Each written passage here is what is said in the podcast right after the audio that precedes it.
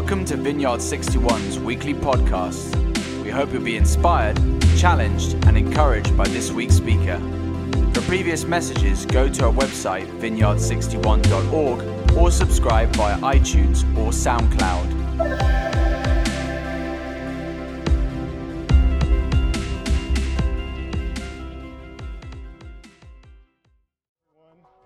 The operations pastor here at V61, and I'm here with an amazing small uh, group of people uh, who's making all this possible. We all want to say a special hello to all of you at home. Um, we love seeing you guys interact as a family there on the new platform. And if this is your first time today with us, uh, a huge, huge welcome. We would love to connect with you, and we're so, so glad you're here. I want to start today by asking some questions. Do you ever read the Old Testament and think, gosh, it seems so, so hostile?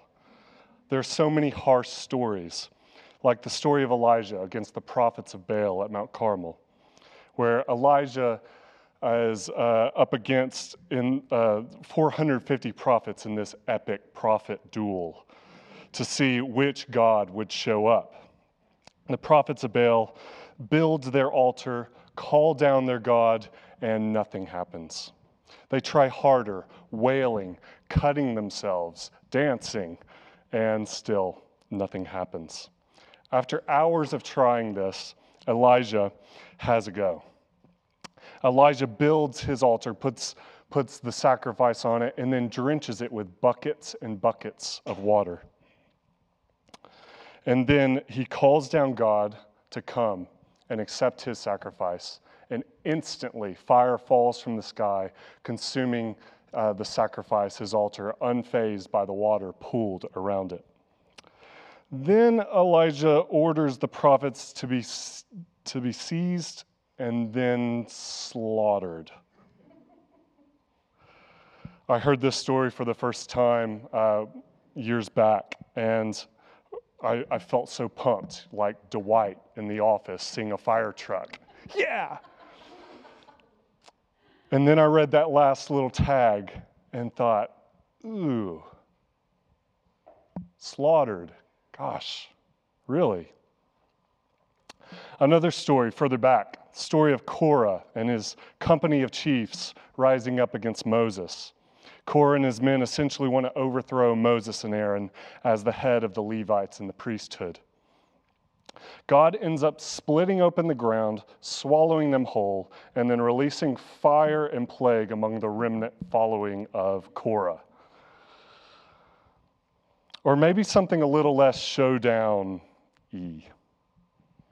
What about Uzzah in David's time, who, to keep the Ark of the Covenant from falling from a rolling carriage, reaches out and grabs it and is instantly struck dead.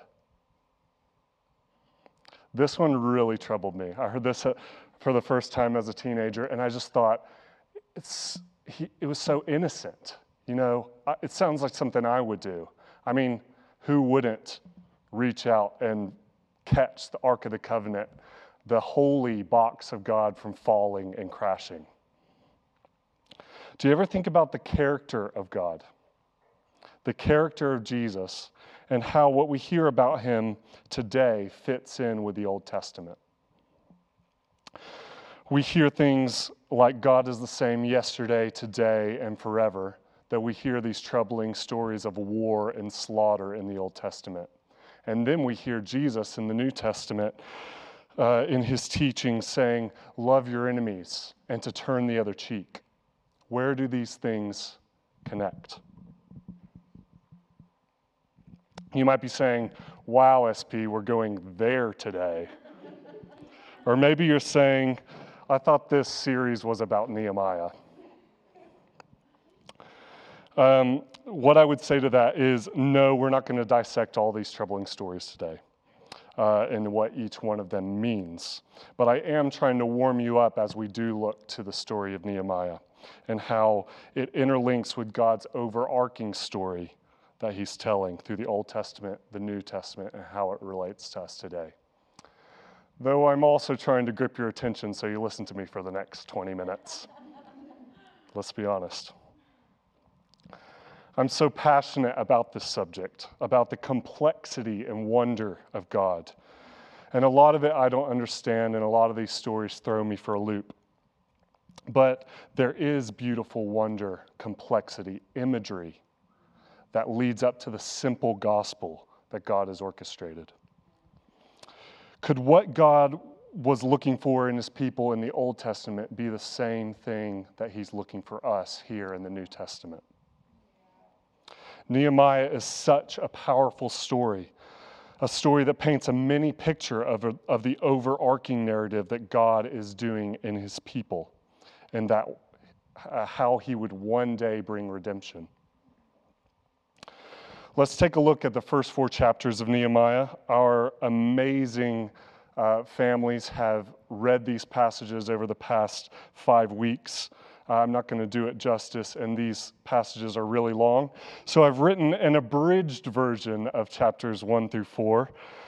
Um, I would not claim this as the written word of God. It is more like the SP message version, or the SP MSG, if you will.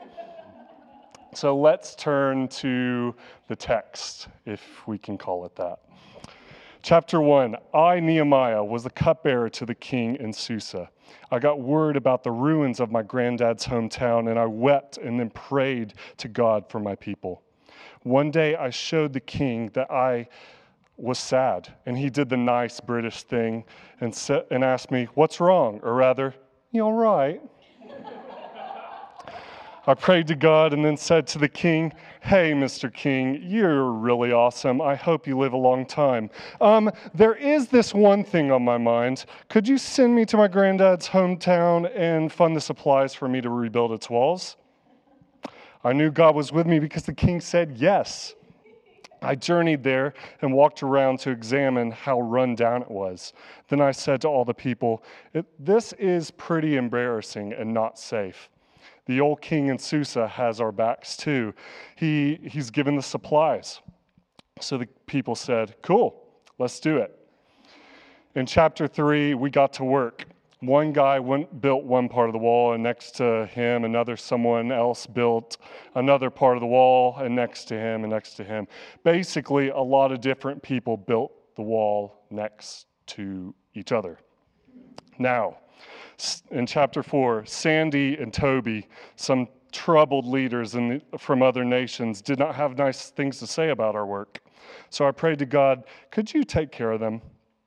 I continu- we continued uh, to build with all of our hearts. Uh, Sandy Toby and the surrounding enemies were getting more and more angry at our work and threatened to attack us.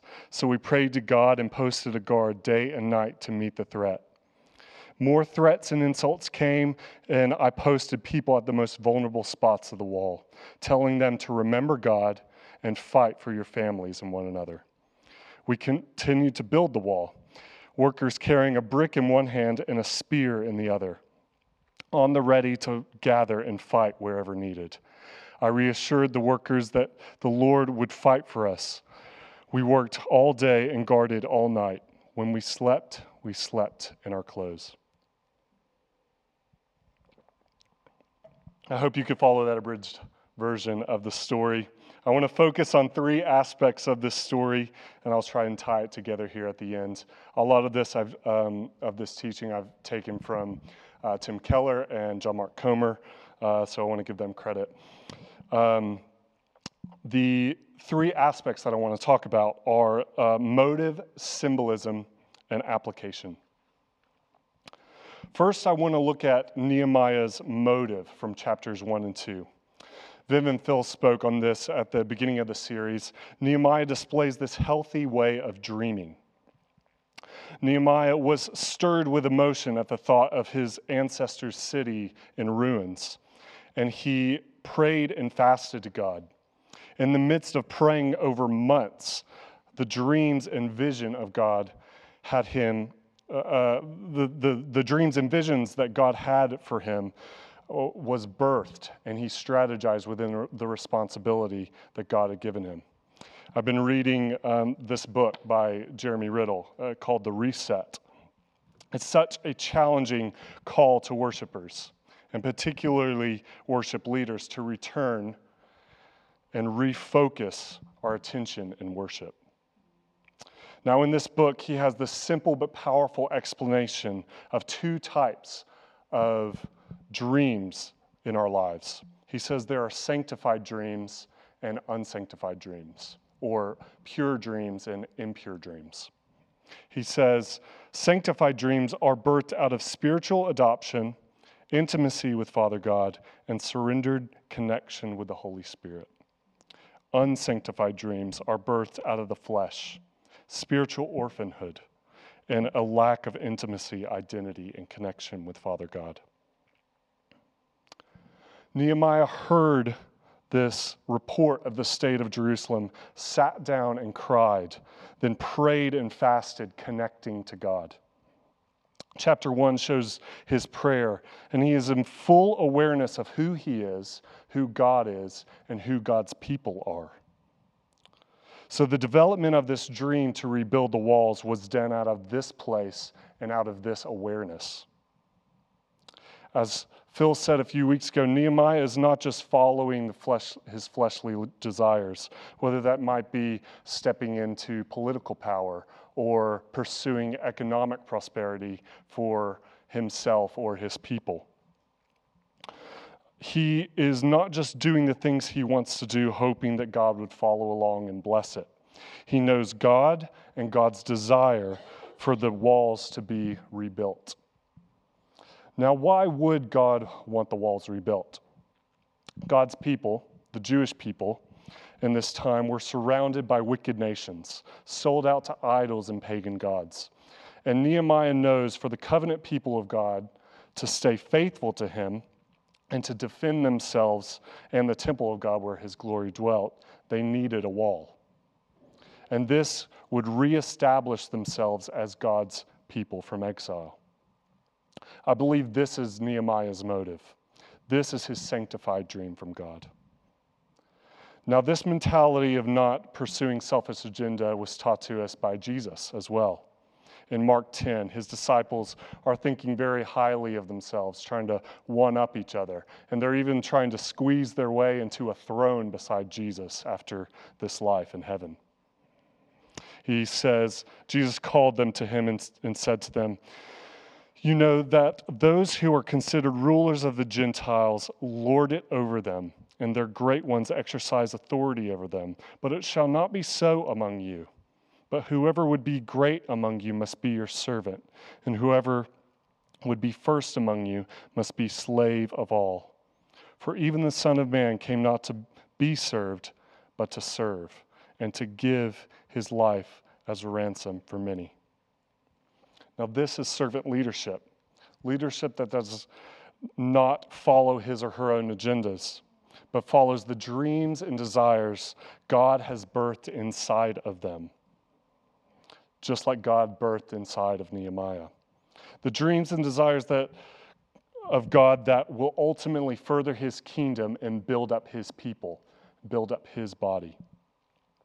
Now, what the wall symbolizes is Jesus. Yes, Jesus, the Sunday school answer. Jesus, our salvation. God's people's salvation.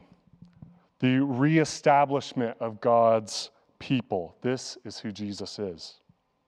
It's not all, all of who Jesus is, he's a lot more. See, what the wall served as it was an object of salvation for, for the the wall served as an object of salvation from the surrounding enemies, as well as an object of the reestablishment of God's covenant people from exile. And now, Jesus serves as an object of salvation, as an object of the reestablishment of God's covenant people from exile. And he did this by establishing a new covenant through his life of suffering, through his death, his burial, and his resurrection. We see this analogy of Jesus, our, our salvation, as a wall in the book of Isaiah, where Isaiah is prophesying about the new Jerusalem at the end of the age. Isaiah 26, verse 1 says, At that time we will sing, We have a strong city, salvation city, built and fortified with salvation. Throw wide the gates so good and true people can enter, people with their minds set on you. Isaiah also says in chapter 60, No longer will violence be heard in your land, nor ruin or destruction within your borders, but you will call your walls salvation and your gates praise. It's funny because Jesus is our wall of salvation. Um, as he is our wall of salvation, he serves as a metaphorical wall, not an actual physical wall. That's ridiculous. He's this wall it, because he wants his city, his kingdom to be without walls, to be without boundaries. Tabitha mentioned in her preach that Zechariah prophesied that the city of God would be a city without walls, where God's city would be a city of nations. Revelation 7 says, People of every tribe and tongue will cry with a loud voice Salvation belongs to our God who sits on the throne. He is our moving, living, breathing wall of salvation. Jesus takes this story of Nehemiah, fulfills it, and expands upon it. And if I can give you a hint, this is what he does with all of the stories in the Old Testament.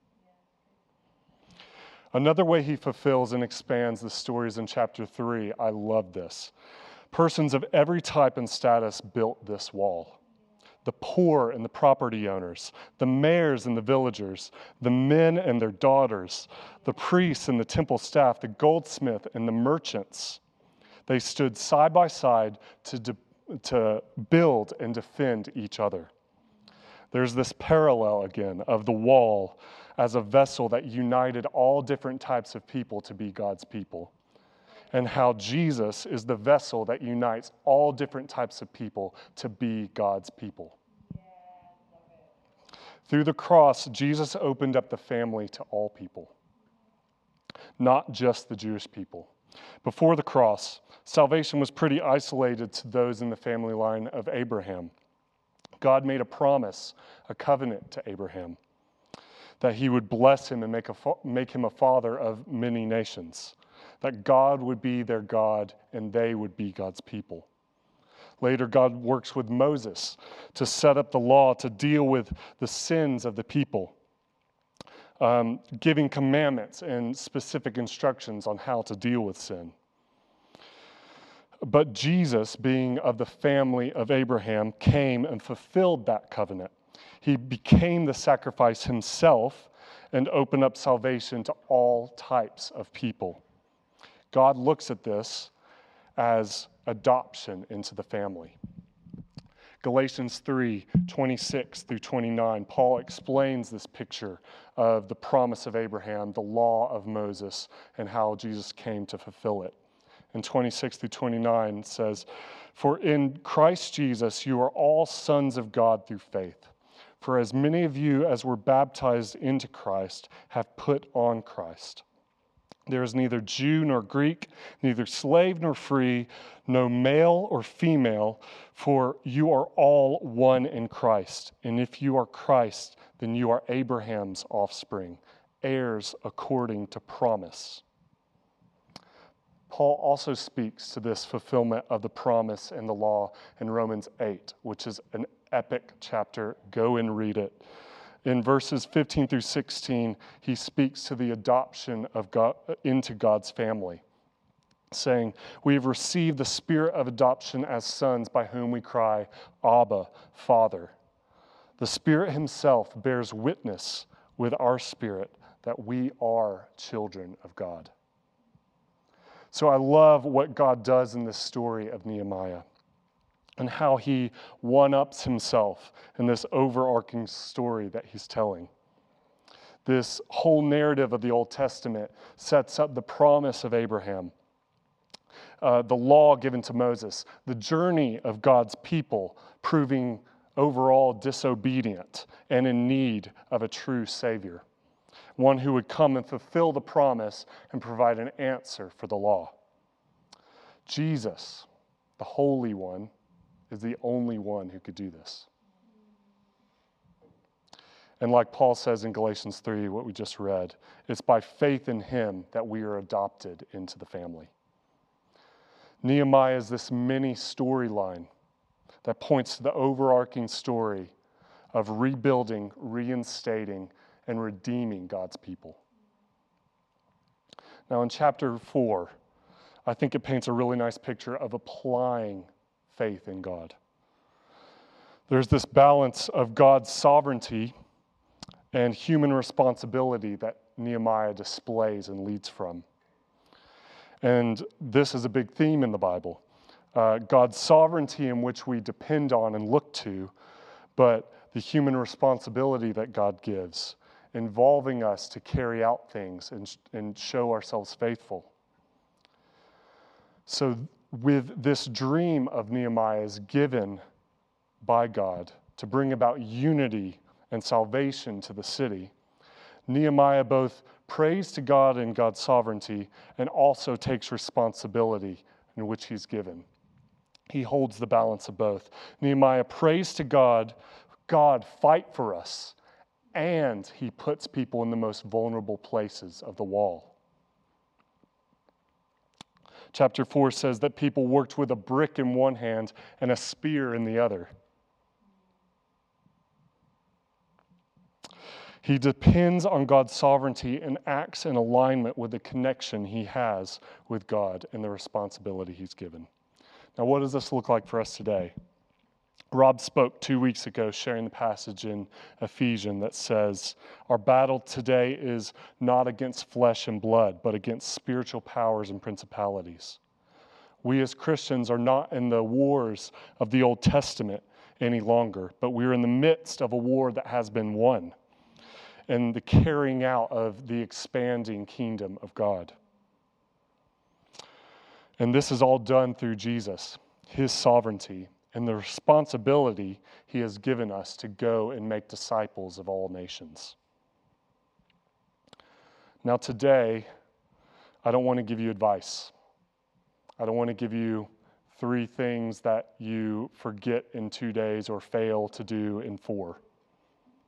Today the whole point is about telling you about this one man, this incredible Savior that we have, this incredible gospel that's been given to us. Guys, I want to tell you it's all about faith in Him, surrendered faith in Him. Faith that looks like trust in Him, faith that looks like allegiance to Him and faith that looks like intimacy with Him. We must surrender and put our faith in Him. And I believe this is the thing God has been looking for this whole time in the Old Testament and the New Testament surrendered faith in Him. It was through Abraham's faith that he was counted as righteous. It was the faith that God wanted to see in Moses and the Israelites. And through repentant faith that God's people received atonement for their sins in the Old Testament, not just the blood sacrifices. A goat didn't save someone's soul, surrendered faith alongside it did. David in Psalm 51 captures this where he's writing in response to his sin with Bathsheba and the killing of her husband Uriah. It says in the Passion Translation, in verse 16, For the source of your pleasure is not in my performance or the sacrifices I might offer to you. The fountain of your pleasure is found in the sacrifice of my shattered heart before you. You will not despise my tenderness as I humbly bow down at your feet. And I think this faith is fueled in prayer and worship. That intimacy with Father God, connection with the Holy Spirit, and simply making ourselves available to Him. This is what Jesus displayed to us as, sur- as His surrendered faith to Father God as He lived and walked on the earth. So, for the three things I've talked about, uh, conceiving and, and living in, uh, within sanctified and pure dreams, it's done through this surrendered faith, through intimacy and connection with Father God, and making ourselves available. Unity in Christ and unity with, uh, with others is done through intimacy and connection with God and making ourselves available. Balancing God's sovereignty and human responsibility is done through intimacy and connection with God and making ourselves available. My dad would explain this like you're driving a car. God has put you in the driver's seat, He's given you that responsibility, and you're moving. Our posture in this life is to be there with our hands on the wheel, but with a light grip saying, Jesus, this is the direction i am headed.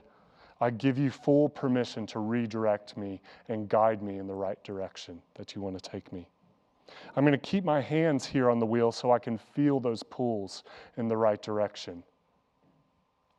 And so that I can partner and steer my life with you. Keeping that light grip on the wheel is the focus, not a tight controlling one, but a light one. And there is so much freedom in this, guys. Guys, as I say these things, this is not a burden that we come under. This is not a set of rules that we follow. This is the good news. This is the gospel that takes off the burden, not puts them on.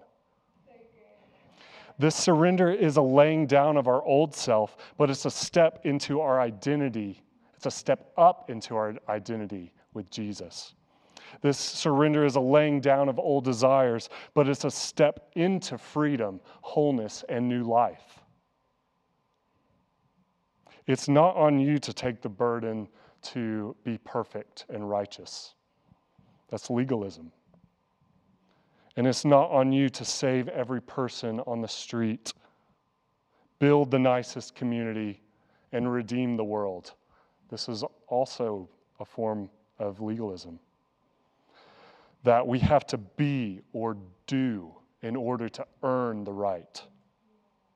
Let me say it again the gospel is that we do not have to be or do anything, it's all on Jesus. It's all on Jesus because he can handle it. The beautiful thing is that he guides us into his righteousness and his purity. The, the beautiful thing is that he, he guides us into making our ways perfect.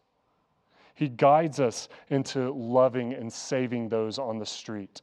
He guides us into building the nicest community and redeeming the world. But these are byproducts of our surrendered faith in Him. I saw this funny meme the other day. It says, I'm giving up for Lent, full stop.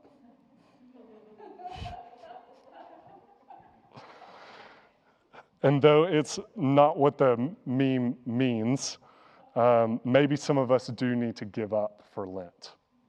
Maybe some of us need to surrender to Jesus today. Jesus says, For whoever would save his life will lose it but whoever loses his life for my sake will find it. So, where are you today? Are you at a tight grip of the wheel, holding on to dreams that you need to surrender? Are you in the place where you need to reevaluate your dependence on God and His sovereignty? Maybe you're apathetic and idle and need God to speak His purpose into you. Or maybe you need to start at a place of salvation. Maybe some of you are feeling this pull today and need to surrender for the first time. If that's you and you want to give your life to Jesus, there's, it sounds kind of silly. There's going to be a little button that pops up in the, in the comments. Um, and this is this just provides an opportunity for you to take that step and say, Yes, Jesus, I want to accept you fully today. And there's a chance for you to pray for someone after you do that. Your name's not going to pop up if you hit that button, it's between you and God. And if you're in any of these places, I want us to pray. We have a team uh, ready to pray for you, ready to, to speak that purpose that God has, that He wants to speak to you. God has so much love for you that He would orchestrate all those things, all these things, and, and show His redeeming nature, to show His love and His mercy through Jesus. Let's surrender to Him today.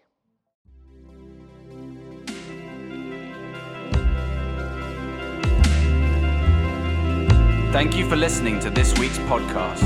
Tune in next week for another life giving message from one of our Vineyard 61 speakers.